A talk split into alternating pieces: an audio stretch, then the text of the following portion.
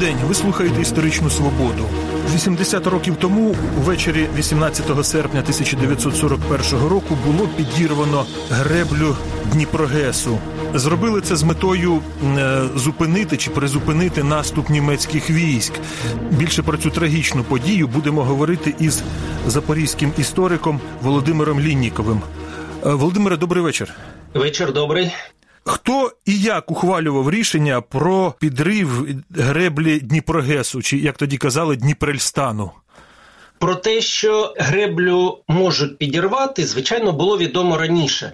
Була певна підготовка, підвозили вибухівку, вкладали цю вибухівку, і цей процес зайняв декілька днів. Принаймні, 16 числа е, вибухівка вже лежала в тілі греблі, тобто за два дні до підриву. А що стосується безпосереднього рішення, звичайно, воно з'явилося отут безпосередньо в місті Запоріжжя. Перший бій зранку 18 серпня показав, що Червона армія, а конкретно 274-та стрілецька дивізія, не можуть утримати німців. Приблизно по обіді почався відступ червоноармійців, а на деяких ділянках він перетворився ну просто на панічну втечу. Стало зрозуміло, що неможливо ніяк стримати німців на правому березі. Тому отак, от похапцем прийняли рішення підривати Дніпрогес. І не тільки Дніпрогес, а ще і мости через Дніпро, ну які зараз і тоді йшли через острів Хортицю. Було два моста, але з одним щось не склалося, а от другий підірвали. Власне, підривали греблю для того, щоб унеможливити. Перехід німців, тому що гребля це ще і міст. Я чому спитав, хто і як ухвалив рішення? Бо часто пишуть, ніби підрив відбувся несподівано, коли по греблі йшли і війська, і цивільні біженці. Тому тут е, було би важливо з'ясувати механізм ухвалення рішення. Ну, звичайно, командування Південного фронту дало добро на підрив в разі крайньої необхідності. А безпосередньо дав команду ну вже хтось із місцевих військових начальників, але на жаль, історія не донесла прізвища. Є прізвища конкретних е, виконавців. Там є Петров, є Епов. Це не вони прийняли рішення. Вони були фахівцями з підривної справи, але вони були офіцерами середньої ланки. Тобто, це навіть не полковники. А от щодо того, що на греблі в цей час були люди, тут є якась достовірна інформація. Знову ж таки сказати важко. Відомо, що зранку греблю переходили люди. Є спогади очевидиці, яка сама встигла перейти греблю ще до вибуху. Стосовно того, чи були люди на греблі під час самого вибуху, говорити важко. Є малюнок, зроблений німецьким художником е, на початку 1942 року, де він власне показує оцей вибух греблі. На цьому малюнку ми бачимо, що розлітаються люди, розлітаються там якісь кінні повозки. Але малюнок це не фотографія. А німці, Можливо... до речі, на той момент могли бачити греблю. Візуально вони її спостерігали. Вони її візуально спостерігали, і є навіть фотографія німецьких солдат на тлі іще не підірваного Дніпрогесу. Людей там можна розгледіти на греблі? Ні, на, на фотографії е, людей не розрізнити не можна. А чи збереглися спогади очевидців, що відбувалося, як це виглядало після вибуху, коли гребля обвалилася і хлинув потік води? Мені відомі е, спогади двох осіб. Вони дуже фрагментарні. Е, справа в тому, що в Дніпро е, впадають декілька річок, є декілька доплив. І от з лівого берега є е, річка е, Мокра Московка. І от люди, які жили на берегах Мокрої Московки в межах міста Запоріжжя, говорили про те, що вода йшла е, в інший бік. Ну тобто не в Дніпро, а від Дніпра. Є другі спогади жінки, яка мешкала, ну скажімо так, е, в в тій частині Запоріжжя, яка межує безпосередньо з Дніпровськими плавнями. Вона каже про те, що е, чули страшенний крик, вони чули зойки. Мешканці цього району, цього селища. І, звичайно, всі е, дістали човни, тому що човни були майже у кожного і почали рятувати солдат, які чіплялися за верхівки дерев. Багатьох людей дійсно врятували. Дещо дивно. Вони почули крики, е, сіли на човни і почали знімати людей, які вже були на деревах. А вони що не, не спостерігали, як вода піднімається? Було зрозуміло, що вода піднялась, але сам процес цього підйому ніяк не описаний. Е, всі спогади фрагментарні. А чи є підстави вважати, що Дніпрогес, ну власне греблю, підірвали е, лише з метою от зруйнувати її як міст?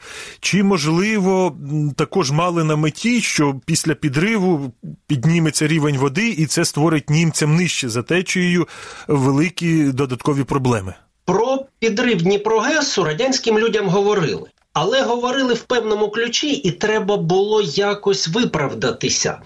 І говорили про те, що підірвали для того, щоб якраз е, ускладнити німцям переправу через Дніпро.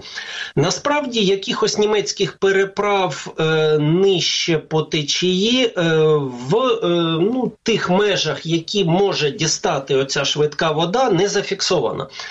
Тому навряд чи у німців були якісь жертви, коли ми говоримо про цей вибух.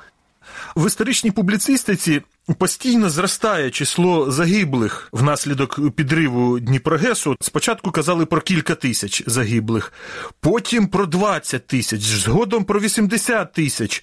І майже одразу почали казати про 100 тисяч. І зараз, до речі, часто густо пишуть про 120 тисяч загиблих. Що відомо про кількість загиблих, на підставі чого їх підраховують? Про першого загиблого е, під час цього вибуху сказали ще наприкінці радянського союзу, в 90-му році було названо навіть прізвище. Це був Румме. Його син е, зробив невеличкого листа до редакції одного з журналу. Казав, що от була така трагедія. Мій батько загинув, ще загинули тисячі людей, але чіткої цифри там нема. Далі, вже в незалежній Україні, з'явилася книжка Федора Пігіда Правобережного. І от Пігіда Правобережний каже вже приблизно про 20 тисяч. Слухачам, читачам поясню, що Федір Пігідо Правобережний він в цей час був не в Запоріжжі, а у Києві. І він е, потім, коли німці відступали, то він також відступив на захід. Тобто він теж був не е, очевидцем подій, не дослідником подій, а просто він в Києві почув, що відбувається в Запоріжжі. Він каже, що мені переповідали люди, які бачили. Якщо говорити про найближчу до подій цифру, то це весна 1942 року. Це берлінська ілюстрована газета. В березні 42-го там стверджувалося про три тисячі жертв. На мій погляд, ця цифра вона найближча до ну, власне до правди. Але ми ніколи не дізнаємося точної кількості жертв, тому що на той момент їх не підраховували. І це абсолютно правда. Ну, а якщо ми говоримо про 80, про 100 тисяч, це ну абсолютні вигадки істориків. Очевидно, і не ну, істориків, навіть а публіцистів довкола історичних. Ні, ні, є навіть професійні історики, які е, говорили наступне: от була хвиля. Ця хвиля дійшла до Херсона. От між Запоріжжям і Херсоном знаходилася така кількість військ. І це означає, що от з цієї кількості ми повинні взяти, ну, наприклад, кожного четвертого. Ви рахували, отримали 100 тисяч. А чому четвертого, а не десятого? скажімо? Ні, ніхто не сказав чому. І в даному випадку, на мій погляд, це абсолютно хибна така тенденція вираховувати. Ну, по-перше, загиблих аж до Херсону. Справа в тому, що ну приблизно за 15 кілометрів від е, греблі. Нижче по Дніпру вже майже не відчувалася руйнівна сила води, тому що були Дніпровські плавні. Знову ж таки, я кажу, чому були до побудови Каховського водосховища. Була величезна кількість різних озер, малесеньких річок, острівців. І вся оця низинна частина вона приймала всю воду, яка йшла, коли е, танули сніги. Великий луг, як цю місцевість називали, він акумулював на собі оцю Звичайно. хвилю, яка утворилась внаслідок підриву греблі. Ну, хвиля теж, мабуть, дуже гучно сказано. Зараз іноді кажуть про хвилю навіть 30-метрової височини. Такої бути в принципі не може. Ну, по-перше, греблю підірвали не повністю. Підірвали на ділянці ну приблизно 175 метрів в довжину. Зі скількох? Е, з 600 метрів, тобто це десь одна четверта частина. Але це не означає, що одна четверта частина повністю пішла е, під воду. Підірвали верхню частину греблі. Справа в тому, що якщо відкрити всі водозливні отвори, більше води можна перелити, ніж в цю прогалину. І достеменно відомо, що перед вибухом співробітники станції відкривали щити стонея, це такі заслонки, які тримають воду.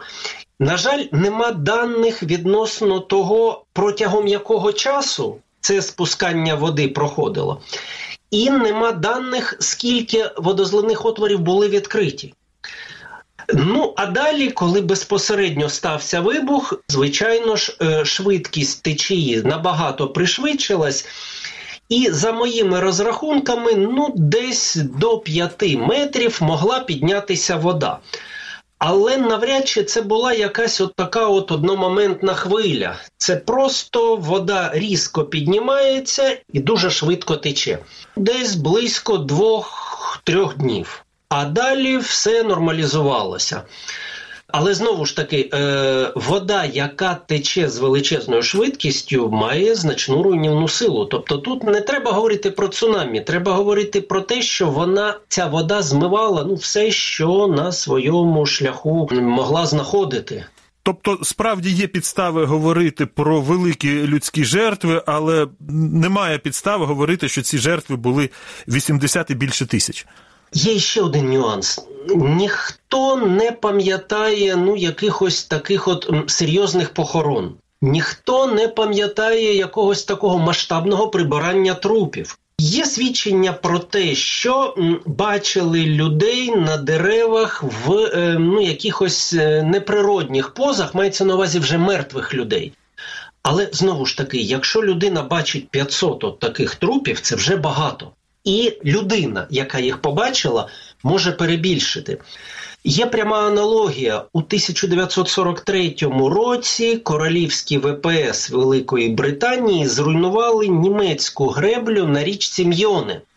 І от спочатку теж говорили про там 20 тисяч, але але насправді е, жертв виявилося значно менше. Якщо я зараз не помиляюся, близько 1600 осіб загинуло. Як швидко німці відбудували греблю, і чи змогли вони запустити Дніпрогес знову в роботу, якщо зважати, що там же ще і обладнання вивели з ладу? До будівельних робот стали вже в грудні 1941 року. Почали пробивати м, такі тонелі в тілі греблі для того, щоб спустити воду. Для того, щоб класти бетон, потрібна абсолютно сухість. А оскільки вода переливається через е, залишки греблі, треба було зробити рівень нижчим. А далі у 1942 році була дуже потужна повідь. Води було дійсно дуже багато. І перші агрегати почали прокручувати і давати струм іще навесні, ще до того, як оця прогалина в греблі була залатана. Чекайте, але ж обладнання вивели з ладу. Як же воно могло давати струм? Обладнання вивели з ладу не все. Спочатку хотіли все обладнання евакуювати, тому два генератора розібрали і підготовили до вивезення, але вивезти не змогли.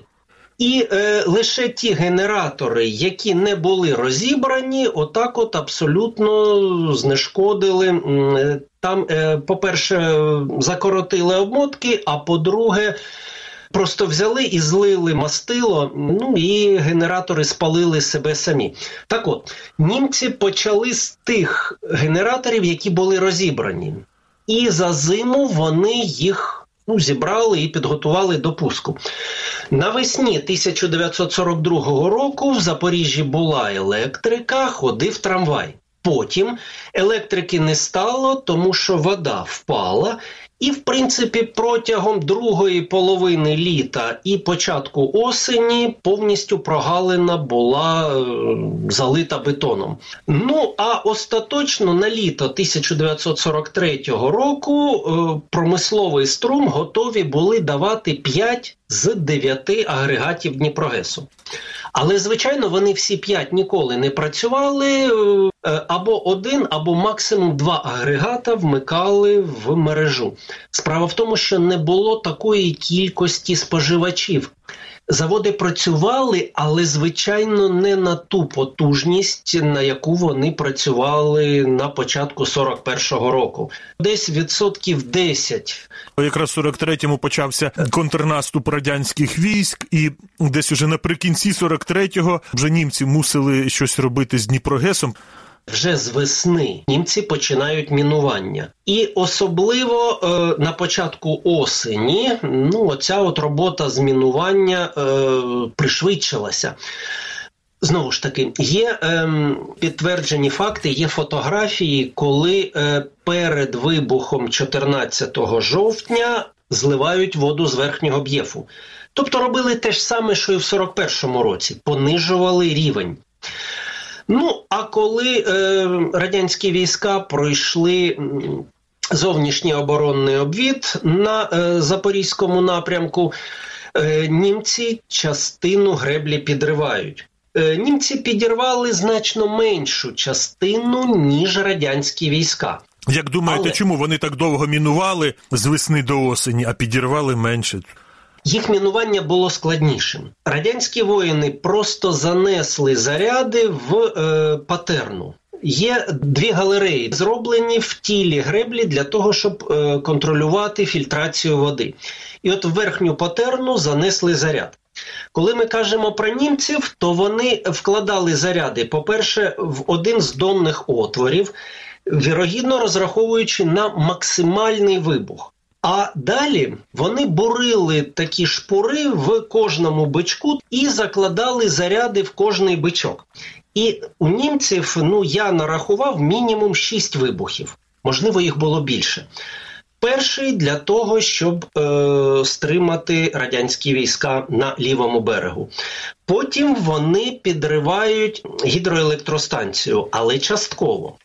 Вже в грудні вони е, саму гідроелектростанцію повністю зруйнували.